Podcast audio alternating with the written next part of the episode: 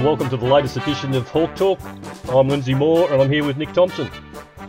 Lindsay, how are you? Good, mate. Now, it's been a pretty sad week for uh, the Waverley Park Hawks and the South Metro Junior Football League. After Dan Andrews put Mel- the Melbourne Metro area into uh, Stage 3 restrictions, um, the season start, which was meant to go ahead this weekend, has been postponed again. It sure has, uh, which is obviously very disappointing for everybody involved. You know, the kids have loved getting out there and training again, and it, it's fantastic that they've been able to do that. But to have it put off again is quite disappointing. The league and the presidents are meeting early this week. Uh, the league is seeking feedback from all the clubs on, yeah, what we think should get should happen going forward. Um, so I would expect, you know, that it won't be too far after that that we'll get some sort of indication of what the league plans for our next step. Yeah, I think, look, the, the, the choice the league's got to make is either um, bite the bullet and cancel it, or they look at playing a, a five week season. Um, I personally, I it's it's a it's a difficult one. Um, if you could guarantee me that we could play five weeks, go for it. But if we end up in a situation where we go back and say, look, we want to play five weeks, and then dislikes happen this week before this weekend, we we postpone or cancel right at the last minute. I don't I don't think that's going to be uh, great to disappoint the kids again like that. So it's a it's a tricky decision to make. It is, mate. I think it'll be a tough one for them to make, but um, yeah, look, I'm in the camp that that it's probably all gone a bit too far now, and it's time to move on and move forward and start focusing for next year. But um, uh, if we if it turns out we have a season and we get some games in, then that's great as well. Uh, that's fantastic, obviously. So now, have we got any good news this week? Because um, there's been nothing but depressing about COVID and uh, the SMJFL. So, you got anything good for us? Mate, if you're looking for good news, then look no further. You did I hope you caught the mighty Magpies getting back in the winners' circle last night, and the most exciting part of that was the number of free kicks that Collingwood got for holding the ball, courtesy of Al Clarkson. Don't bring trivial matters into uh, this.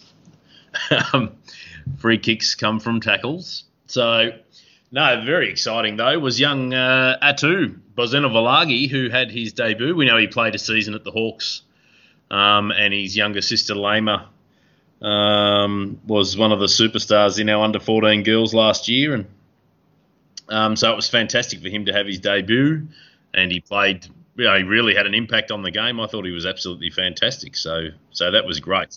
Yeah, I thought it was great too, and uh, I like your pronunciation of his name. I think maybe you should have been on the Channel Seven commentary team last night because they well and truly butchered it.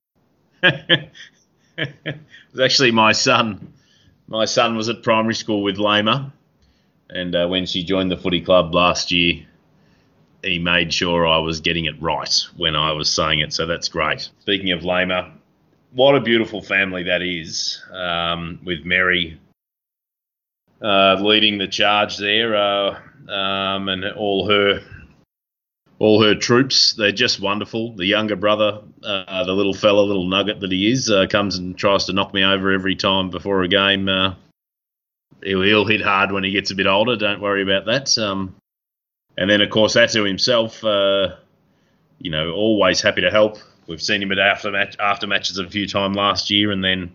Uh, you know, at the start of this year, I went and said hello to him at the uh, under 16 girls training, and he, without prompting, uh, said whatever we need. You know, he's more than happy to help out. Jumped the fence, got involved in a few drills. Um, yeah, it was. Yeah, he's just a cracking young man. Yeah, he is. And look, go back to last week when we spoke to Jai Bond at, from the Oakleigh Chargers, the talent manager, and we asked him about what it is that you need to um, set yourself aside from everybody else in terms of being drafted by an AFL club. Being coachable and of good character is, is what you know I think is is puts you on the right pathway to success. I'm pretty sure Atu's made it to where he's got to because A, he works hard, and B, he's coachable. Yeah, he definitely ticks that last box. He's a good person. Now, I just want you to listen to this little bit of audio that we have here, which was when Atu was uh, breaking the news to his mum about um, playing his first game. Just have a listen. Oh my God, this is perfect timing because I put the Foxtel back on. Now, what do you think of that? Do you think that could be uh, the basis of an ad for Foxtel? They'd be pretty happy with that, wouldn't they? what great timing. Or do you think the streaming service Kayo should jump on board and say, no, we'll give you 12 months of Kayo? I don't know, mate, but I reckon if I had to uh, put my marketing and sales hat on, I reckon we might see that run a few times on Foxtel over the next few days. Um, they might they'll be pretty happy with that, I reckon. So tell me, uh, moving on from young Atu and his fantastic start, tell me more about who we've got on this week, Linz. Uh, I believe we had a great uh, chat, or you had a great chat with uh, Cam from OpenCorp. That is correct. We've got one of the directors of OpenCorp, um, the SMJFL uh, community partner sponsor, and uh, also our jumper sponsor at our club. He's going to be on and talk talk a little bit about his passion for um, property investment and, and also some uh, property advice for, for all the members of our club, right from right from uh, children through to grandparents. So that'll be coming up later in the show. Fantastic. Uh, that'll be great, and I look forward to listening to that. But going back a step before the, the property, um, tell me more about jumper sponsorship. How does that work? What's that? What does that mean? These our jump. They're our jumper sponsor. OpenCorp was a gold sponsor for the club last season, which is basically they paid a certain amount of money, which gave them signage on the fence, etc. They wanted to increase this exposure right throughout the league um, through us, and also um, we connected them to the SMJFL, which is how they got involved with the uh, community um, fund with the SMJFL. But um, uh, Paul Shaw, our former president, who now looks after our sponsorship, had a had a chat to um, OpenCorp about um, increasing their level of sponsorship um, and giving them a more prominent exposure, and that's been done through jumper sponsorship. So for the next three seasons, the OpenCorp logo will be on the back of our Waverley Park Hawks jumpers. Um, they'll be contributing um, significantly more in terms of cash towards the club over those three years. And there's there's also a referral scheme. So every referral that OpenCorp gets from one of our club members, um, or any of our club members that actually sign up, the club gets uh, a rebate from those particular um, uh, agreements that they have with OpenCorp. I think we can get as much as two thousand dollars for um, for a property investment uh, agreement. Yeah, right. Sounds like we're very lucky to have them in our corner. We are, and uh, they they they do more than just provide money to the club too. Like they get they get involved. They want a relationship. It's not just a matter of okay, we want to sponsor your club. Here's some cash. Um, they get involved. They're at they're at the dinner dance. Um, they put up some prizes for auction last last year. Um, they actually purchased some some of the uh, auction uh, prizes as well. And apart from their their monetary uh, sponsorship amount, they contributed probably uh, that much again through just the auction, the, the the major auction at the dinner dance. Actually, speaking of the auction, that reminds me now we we obviously won't have that this year amongst many other of our fundraising efforts. Um, so very good opportunity for us, or a very good reminder for us to let everyone know that we are still selling tickets for the Toyota Good for Footy raffle. Um, so let's make sure that you get onto our social onto the Facebook as a pinned post. Is that right at the top? I think Lindsay. There's um... that, that's correct, and also on our website at the uh, the it's pinned too to the top of the, the website as well. Yeah. So let's everybody get out there and um, yeah, get some tickets in the Good for Footy raffle, uh, the Toyota raffle, to get uh, as much support to the club as possible. Yeah, look, the tickets are only five dollars each, and that five dollars goes directly to the club. And whilst there's a large number of tickets sold, there's some great prizes. You've got the opportunity to win one of three different Toyota cars. So um, spend five bucks. It's a donation to the club, and there's an opportunity for you to win a Toyota car. So it's a winner all round in many regards. Oh, what a feeling! Toyota.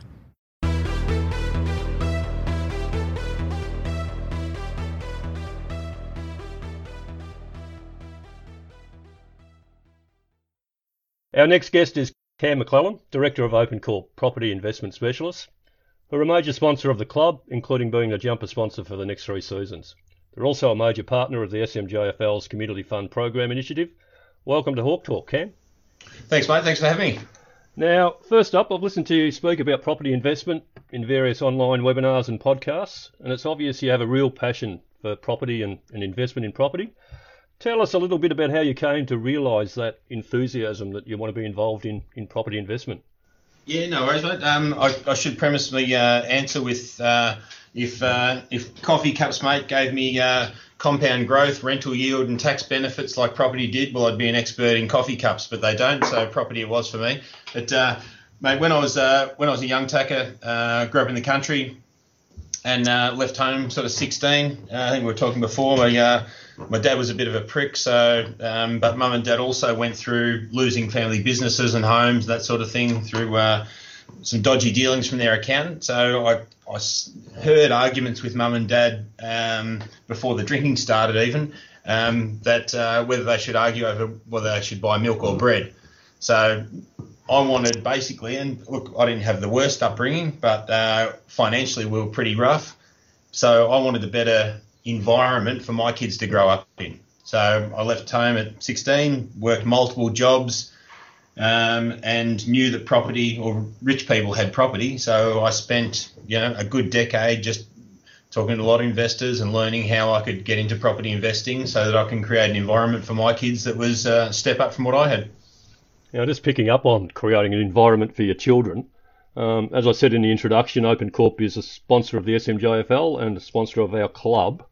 What's the connection between your business and uh, and your reason for supporting grassroots junior football?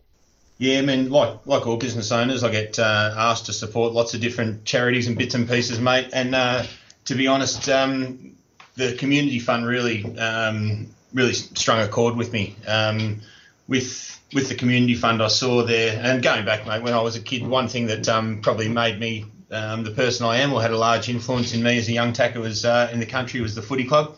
Uh, growing up and playing footy with that community spirit around me probably kept me out of a lot of trouble that I would have got in otherwise. So when I came down to the city and started living down here and realised that there's a huge variety of different demographics, um, and even in the area we're in, there's kids that play sport and kids that don't. Um, getting kids involved in in footy and get in sport is really important to me. So I coach four basketball teams, you know, assistant coach local footy. My, all my kids play multiple sports, netball, footy, you know, basketball. Um, and I think by getting more kids involved in footy, uh, especially footy, it, it, will build a better community for us down the track. So when the SMJFL had the initiative, which is groundbreaking, I mean, it's really it's just revolutionary what they've done, putting the community fund together and the goal of it is is to raise a million dollars a year to make footy free for kids through that whole league. Um, so um, I don't want a big note, mate, but I've put hundred grand into it this year to try and make footy free for kids. That'll roll into next year uh, when we get back in playing footy.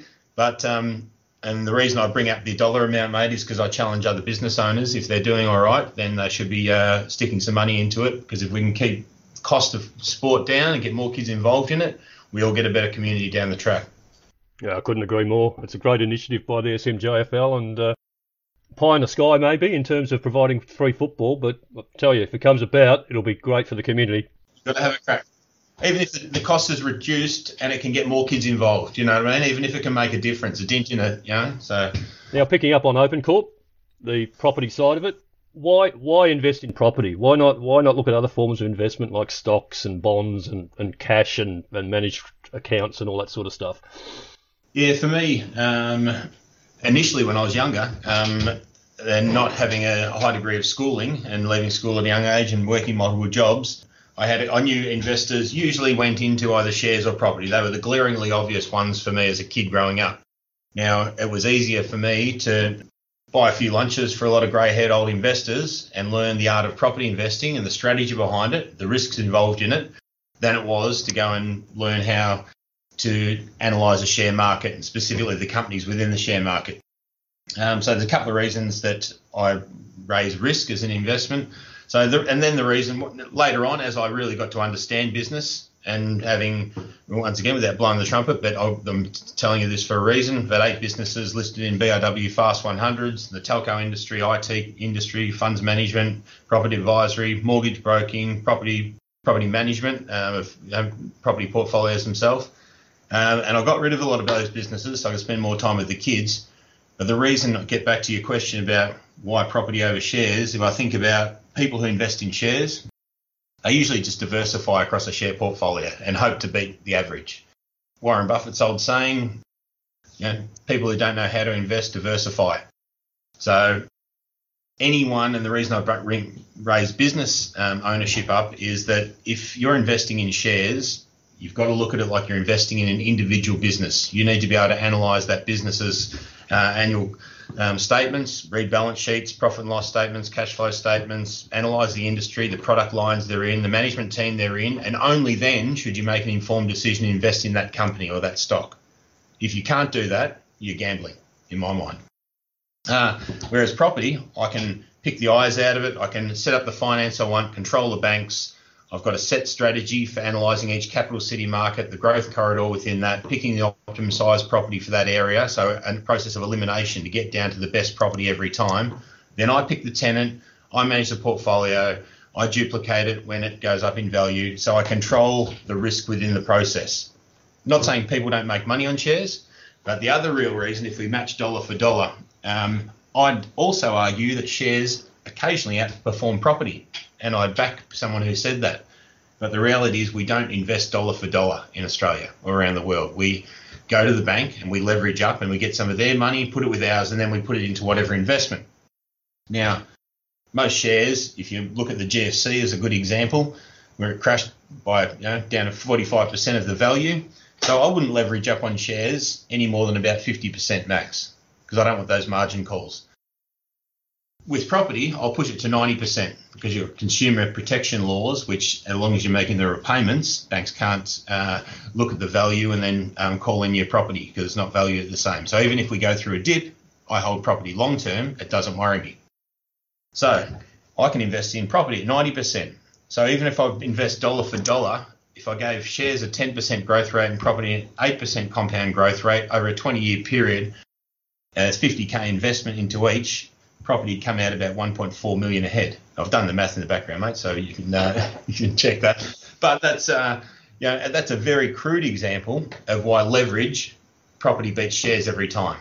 So I reduce risk, I get a better return on my money, uh, and it's a simpler form for, for, investment for me to learn when I was a young tacker, mate. So that was why I chose property as a, a career. Okay, so we're living in crazy times now with COVID 19. Yep. Um, but before we talk about the general property market and the impact COVID's had on it, a lot of people have been locked down, have um, turned to becoming a home handyman and been doing a few improvements on their house.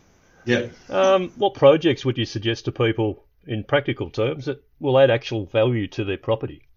Yeah, uh, either the, I mean, I guarantee my wife listed, had a list of projects the length of my arm when uh, we went into lockdown, do you know what I mean? And uh, so it was, it was good to knock off a few of those. Um, so I know a lot of uh, partners will just have the standard list of things. But if you're looking at adding value, if, you, if that's what you're looking at, especially with different grants and those sort of things kicking around, um, you need to look at a, a, very simple equation. If I add a dollar worth of uh, you know, my dollar to my house, will I get a dollar back in bank panel valuation? Because if we're looking at investing and we want to access equity to buy an investment property, every dollar we spend, we need to get at least a dollar back you know, from the bank panel valuation. So if you're doing cosmetic things, a lot of the time you won't get that. So if you're doing, if you want to do cosmetic things to your house, do them because you just want to do them and you just want your house a bit nicer.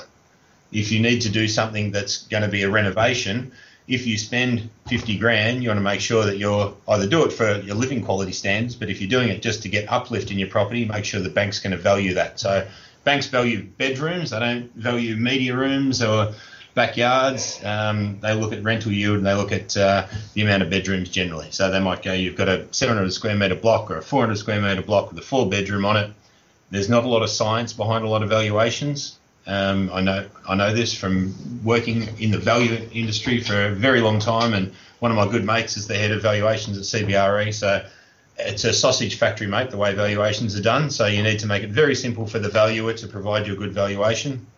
Um, so if you but really, so around the own home, mate, just do things that are going to make you happy and um, you know keep the wife or the husband happy. Yeah, okay. Now moving on to something more serious about COVID. What, what's it done to the overall property market in Australia? Is it a good time to be investing, or is it a bad time in terms of investing in property? No, I think that's a good question. Uh, at the start of it, I wanted to sit back and uh, assess things to see how it went. What we were looking at, because we've got a thousand odd properties on our rental roll for clients. We've got over 1,500 clients or families, Australian families that invest, you know, through our advisory group. So I wanted to be very cautious, I suppose, at the start. Really, the, the only impact is the long term economics of the underlying factors around the property industry. We've got a massive long term undersupply of property. We've got urban growth boundaries around our capital cities, which limit the amount of land, and we've got an increase in population. Even now, without you know the huge population, uh, immigration population, we've still got that pressure on supply. What I wasn't sure of was obviously the economic factors. You know, is it going to be as bad as the GFC, the 90 recession? These are the ones that I was kicking around for. So, well, I was school in the 90s, so then the world was going to end then. So I studied historical trends of property here and overseas, and I've um, you know become a bit of a historian at that. But what I wanted to make sure was that, was this any going to be worse than the GFC? What are the factors? The factors are reality is of a fire sale. So obviously job losses can cause a fire sale. The banks have got mortgage relief, so that nullified that. The other thing that can drop uh, property prices is if developers need to move stock. So if they go into a fire sale, the developers got mortgage relief. So um, and the other thing is obviously if if uh, the the rental market drops dramatically, well the government put in JobKeeper and they put in you know.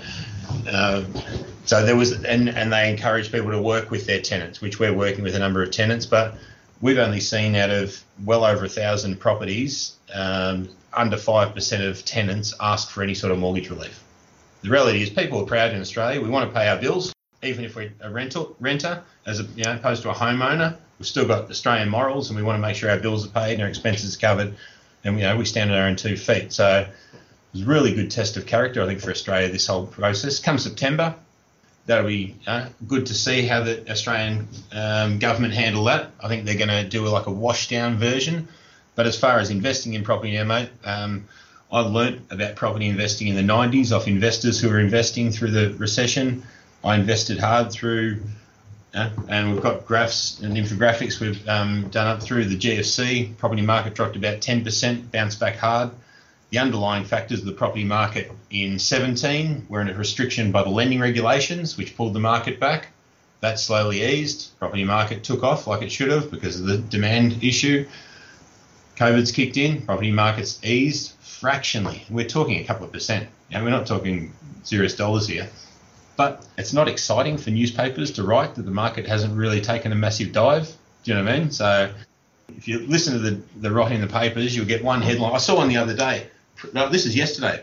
By one of the major news outlets, news.com.au, property prices plunge. So it was on the uh, nine, uh, nine, property prices plunge. You go into the article, property prices have reduced by 2%.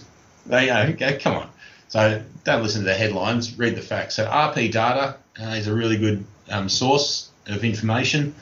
But I'm buying property right now. Um, there's some really good buying out there because builders want to make sure they're getting building contracts kicked off, so they're offering some really good incentives. So we've got a lot of clients um, who have taken advantage of this period of time. If you're ha- happy to buy a property and hold it long term, mate, and during a downturn is a fantastic uh, time to invest. What's uh, talk about Warren Buffett again? His famous saying: be greedy when others are fearful and fearful when others are greedy. So hopefully that uh, answers you, man. Yeah, so if you uh, have the capacity or the capability, it appears to be a good time to invest.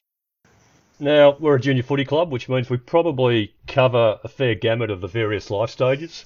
We got we got children, young young families that are either renting or low equity in their first home, through to more established families who have probably got heaps of equity in their home or even paid it off through to the grandparents and retirees and, and empty nesters. So, any general advice on uh, for each of those sort of um, listeners? Yeah, um, kids should probably be um, putting away three quarters of, their, of whatever they earn into savings and spending a quarter of it people who are, I've got a, a Money Smarts course which um, we can make available to you, which I do for Year 12 kids, um, which is basically teaching. So this is for thinking about you know the juniors through the club, um, really up until most adults, to be brutally honest, um, I, I, think should do this course. Uh, it's about an hour and a half and teach you the core fundamentals about money. Um, I've rolled this course out for, and it's really it doesn't talk huge amount about property. It's more about the mistakes the majority of Australians make and why 99% of the population retire poor. So it's really about understanding the basics, how to how to do the basic things that will put you so far ahead of the population, even if you're not an aggressive investor. Um, I've rolled this course out to every A League soccer club, um, every NBL team, AFL players, Australian cricketers, jockeys, uh, NBA NBA players. So this, this is a, a course which people who are transitioning out of the mum and dad world into and, and this course was designed for year 12 kids so every couple of weeks I'd go to different schools and do this course but I recorded it because schools were after it during the COVID period. But, uh, so the uh, that would be a really good start for anyone wanting to understand the basics about money uh, and then um, for people who are probably try, they've got their own home and a bit of equity, um, learning the safe basic steps of investing so they keep their own home safe and out of the bank's hands to buy their first property, but buying a property that's low cost to hold so they don't put the strain on their household income. And then uh, people who are transitioning into retirement, um, if uh, there's different methods of basically, a lot of people find they're asset rich and income poor. So it's a matter of transitioning that asset into something that's going to generate income for them. Um, there's a number of different funds. We've got one called resifund.com.au, which a lot of people transition during that period.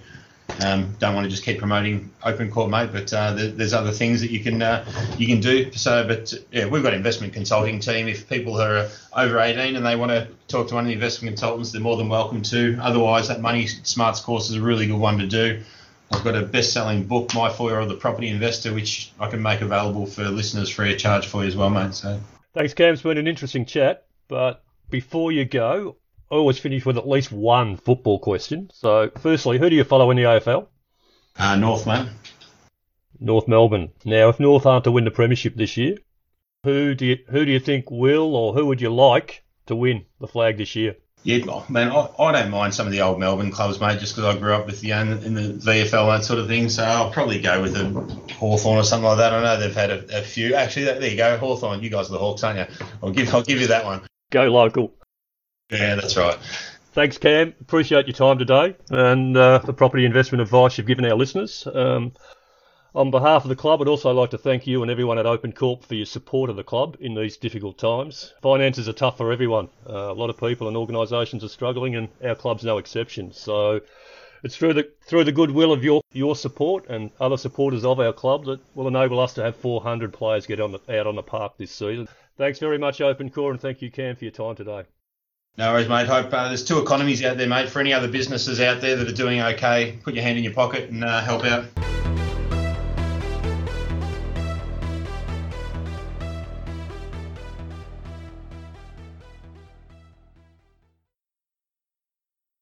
And that concludes this week's show.